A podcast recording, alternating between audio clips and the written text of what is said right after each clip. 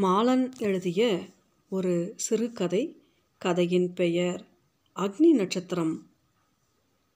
பத்தரை. இப்போது கிளம்பினால் சரியாயிருக்கும். பனிரெண்டு மணிக்கோ என்னவோ அந்த ஸ்கூல் விடுகிறார்கள். முன்னாலேயே போய் காத்து கொண்டிருக்க நேர்ந்தாலும் பரவாயில்லை. இத்தனை நாள் இல்லையா? ஒன்றரை மாதம் ஆகிறது. இன்னும் அவளிடமிருந்து ஒரு வரி கூட இல்லை. படியில் வந்து நின்றான். மேலே நகர கால்கள் தயங்கின. எத்தனையோ முறை இப்படி கிளம்பி பின் நொடியில் ஷூலேஸை முடிந்து கொள்ளும் பொழுது சட்டையின் கடைசி பித்தானை மாட்டிக்கொள்ளும் பொழுது சில சமயம் வாசல் வரை வந்த பின்னர் பிடிவாதம் கெட்டிப்பட்டு இந்த பிரயாணம் துவங்காமலே முடிந்திருக்கிறது. ஆனால் இன்று அப்படி ஏதும் நடக்கப் போவதில்லை என்று தீர்மானித்து கொண்டான். இந்த ஒன்றரை மாத மௌனம் இவனை நிறைய கேள்வி கேட்டிருக்கிறது. ஏன் தன்னால் இன்னும் தன் அரகன்ஸை உதர முடியவில்லை? ஈகோவை வழித்தெறிந்துவிட்டு ஒரு முறுவலுடன் எதனுடனும் கை கொழுக்க முடியவதில்லை இன்னும் இவனையே இவனுக்கு புரியவில்லை. இவன் பார்த்து கொண்டு இருக்கும்போது மழை தூவானமாய் அதிர்ந்தது. ஆனால் இருட்டவில்லை. இது வெறும் சூட்டை கிளப்பிவிட்டு போகும் கோடை மழை இவனுக்கு இத்தனை வயதிற்கு பின்னும் இந்த மாதிரி வெயில் மழை பெய்யும் ஒவ்வொரு முறையும் வினோதமாகவே இருந்து வந்திருக்கிறது. இந்த மாதிரி எத்தனை வினோதங்கள்! திடுமென்று ஒரு நாள் ராத்திரியில் முளைத்துவிடும் நாய்க்குடை ஒவ்வொரு முறையும் வெவ்வேறு விதமாய் சுருளும் அலை. கார் விளக்கொலியில் நட்சத்திரமாய் மினுக்கும் மாட்டின் கண்கள் அவளின் காதலும் கூடத்தான். மண் வாசனை கிளம்பியது. கருப்பு ரோட்டில் யாரோ கோலம் போடப் போவது மாதிரி அவசரமாய் புள்ளிகள் விழுந்தன. அவளை பார்க்க போனாலும் போகாவிட்டாலும் இந்த மழையில் நடக்கலாம் என்று கீழிறங்கினான். அம்மா இருந்தால் மழையில் நனையாதேண்டா என்ற இறைவாள். அவள் இப்போது ஸ்ரீவில்லிபுத்தூரில் பக்கத்து வீட்டு மாமியிடம் என்ன தளிகை இன்னைக்கு உங்க ஆத்துல? என்று கேட்டுக்கொண்டிருப்பாள் பஸ் மெல்ல ஊர்ந்து இரண்டு ஸ்டாப் தள்ளியதும் ஓரமாய் விலகி நின்று கொண்டது இது ஸ்டாப் இல்லை. ஒருவேளை டிக்கெட் போடுவதற்காக இருக்கலாம். இவனுக்கு எரிச்சலாய் வந்தது.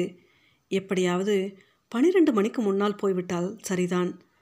அவள் தம்பியின் நர்சரி ஸ்கூல் அப்போது தான் விடுகிறது.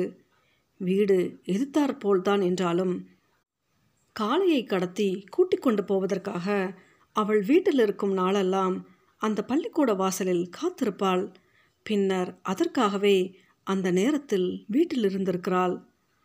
அவள் ஒரு நல்ல அக்கா. ஏன் அவள் அம்மாவிற்கு நல்ல பெண்ணும் கூட. ஆனால் அவளால் இவனுக்குத்தான் நல்ல துணையாய் இருக்க முடியவில்லை. இந்த ஒன்றரை மாதத்தில் அவளால் ஒரு வரி எழுத முடியவில்லை. முப்பது பைசா போட்டு டெலிஃபோனை சுழற்றி ஒரு ஹலோ சொல்ல முடியவில்லை என்ன? வன்மம். ஆச்சரியம்தான். ஒருவருக்கொருவர் உருகிய அந்த காதலில் இந்த மௌனம் ஆச்சரியம்தான். ஒருவேளை அந்த காதல் தான் ஆச்சரியமோ என்னவோ? பஸ் உரிமி. ஒருவர் ஓடி வந்து ஏறிக்கொண்டார். இதற்குத்தான் காத்திருந்தார் போல் பஸ் சீறிக்கொண்டு புறப்பட்டது. படியில் கொஞ்சம் தடுமாறி பின் இவன் அருகில் வந்து உட்கார்ந்து கொண்டார். அப்பாடா! என்ன வெயில் தம்பி! அக்னி நட்சத்திரம் ஆரம்பிச்சிட்டாப்லாம் இருக்கு. இவர் தன்னிடம் தான் பேசிக்கொண்டிருக்கிறார் என்பது புரிய இவனுக்கு கொஞ்ச நேரம் ஆயிற்று. நிமிர்ந்து பார்த்தான். முதலில் என்னை பார் என்னும் மூக்கு சிரிப்பதற்கில்லை. இது சாப்பிட மட்டும் என்பது போல் சிறியதாய் கீறின உதடுகள் மரத்தில் செதுக்கினார் போல் இறுகிய முகம். முகத்தில்தான் எத்தனை வகை? உழுது பாத்தி கட்டின மாதிரி திருஷ்டி பூசணி மாதிரி தோய்த்து உலர்த்தின மாதிரி எண்ணெயில் பொரித்த மாதிரி செடியில் பூத்த மாதிரி. ஆனால் இவை ஒவ்வொன்றிற்கு பின்னும் எல்லோருக்குள்ளேயும் ஒரு முகம் இருக்கிறது. கோபமாய் அன்பாய் சிலருக்கு திமிராய் அவளுக்கு என்ன முகம்? அவன் இறங்கும் இடத்திற்கு சற்று முன்னதாகவே எழுந்து கொண்டான். கம்பியை பற்றி மெல்ல நடந்து முன்னேறி படிக்கிறதுக்காக நின்று கொண்டான். மணியில் ஒரு தட்டு தட்டினான். டிரைவர் திரும்பி பார்த்து ஏதோ முணுமுணுத்தான். முழுதும் நிற்காமல் பஸ் வேகம் குறைந்து ஒதுங்கி கொண்டபோது இவன் மெல்ல குதித்தான். இங்கெல்லாம் மழை பெய்த சுவடே இல்லை. நல்ல வெயில். அந்த குளிர்ச்சி பாதியிலேயே போய்விட்டது. அக்னி நட்சத்திரம் கொளுத்தியது. திடீரென்று அரவி மிஷின் சப்தம் பின்னணியாய் கேட்க காஃபி பவுடர் வாசனை பரவியது. இவனுக்கு இந்த பாதை மிக நன்றாக தெரியும். திரு திடீரென்று வலது பக்கம் திரும்பி குறுக்கும் ஒரு அகலமான ரோட்டில் போய் முடியும். இடையில் ஒரு போஸ்ட் ஆஃபீஸ் லைன்ஸ் கிளப்பின் ஆஸ்பத்திரி ஒரு சலூன் இவன் வீட்டருகே ஒரு டியூசிஎஸ் மற்றதெல்லாம் வீடுகள். மஞ்சளாய் நீலமாய் உள்ளிருந்து தென்னை மரம் எட்டி பார்க்கும் வீடுகள். ஸ்கூலுக்கு எதிரே இவன் வீட்டு மரம் ராட்சச பூவாய் தரையில் விரித்திருந்த நிழலில் நின்று கொண்டான். பனிரெண்டாக ஐந்து நிமிஷம் இருந்தது. பக்கத்தில் சர்க்கரைக்கோ கோதுமைக்கோ ரேஷன் கார்டிற்கோ நின்று கொண்டிருந்த கியூ சலசல என்று இறைந்து கொண்டிருந்தது. வாராந்திர தொடர்கதைகள் நடுகையின் மறுமணங்கள் வெயிலில் கியூவில் நிற்காமல் சௌகரியமாய் ஆஃபீஸ் நிழலுக்கு போய்விட்ட ஆண்கள் மீதான வசவுகள் அரசாங்கத்தின் கையாலாகாத தனம் எல்லாம் தங்கள் உரு இழந்து சங்கமித்த இறைச்சல் அவள் ஸ்கூலுக்கு வந்தால் என்ன பேசுவது என்று யோசித்தான். எப்படி இருக்க தேவி? கைசாகே இன்னும் கோபம் தரலையா மேடம் நான் யாருன்னு தெரியுதா? இல்லை இதெல்லாம் முடியாது. ஒரு கல்லூரி வாசலில் ஒரு பார்ட்டியில் பார்த்துவிட்டு அடுத்த ஃப்ரேமில் சிம்லாவில் மெரினாவில் டூயட் பாட முடிகிற ஹிந்தி தமிழ் சினிமாக்களில் தான் இது முடியும். இவன் பேசப் போவதில்லை சிரிக்கக்கூட போவதில்லை. அவள்தான் முதலில் ஆரம்பிக்க வேண்டும்.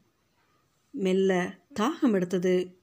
வியர்வை மேலெல்லாம் கசிந்து பிசு பிசுத்தது மணியை பார்த்தான். பனிரெண்டே கால்.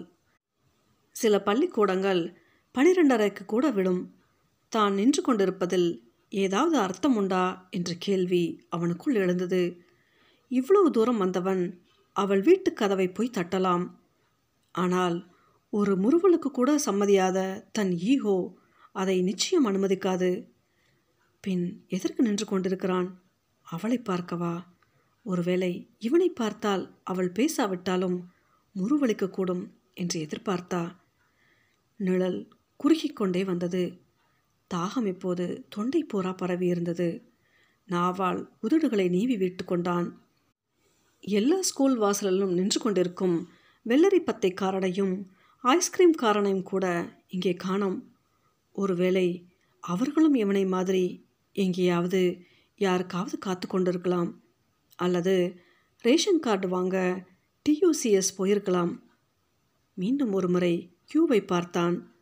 மஞ்சளாய் வெள்ளையாய் வெள்ளையில் சிகப்பு எழுத்துக்கள் கொண்டதாய் பழைய ஈசிச்சர் துணியிலிருந்து புடவையிலிருந்து ஜன்னல் திரையிலிருந்து பிறந்த பைகள் வெயிலுக்கு எதிராய் தலை மீது கவிழ்ந்த முந்தானைகள் நேசமாய் தோளை சுற்றி போர்த்தியவை வரிந்து இடுப்பில் கட்டிக்கொண்டவை குட்டையாய் தோளிலிருந்து இறங்காதவை இன்னொரு கை மாதிரி நீளமாய் இத்தனை வயசுக்கு மேலே இனிமேல் என்ன? என்று விலகி கொண்டவை. இவர்கள் காத்திருப்பதில் ஒரு பயன் இருக்கிறது. தான் எதற்காக நின்று கொண்டிருக்கிறோம்? தன்னை இந்த வெயில் இழுத்து கொண்டு வந்து நிறுத்தியிருப்பது அவளுக்கு அவளின் ஒன்றை மாத மௌனத்திற்கு எத்தனை பெரிய வெற்றி என்று தோன்றியபோது இவனுள் தகிப்பாக இறங்கியது. ம்ஹும், இவன் தோற்க மாட்டான். அதுவும் அவளிடம். அவ்வளவு சுலபமில்லை அது. தோல்விக்கு பின்னும் தலை நிமிர்ந்து சிரிப்பது. ஈகோவை வழித்தெறிந்துவிட்டு முறுவலுடன் கை குலுக்கியது.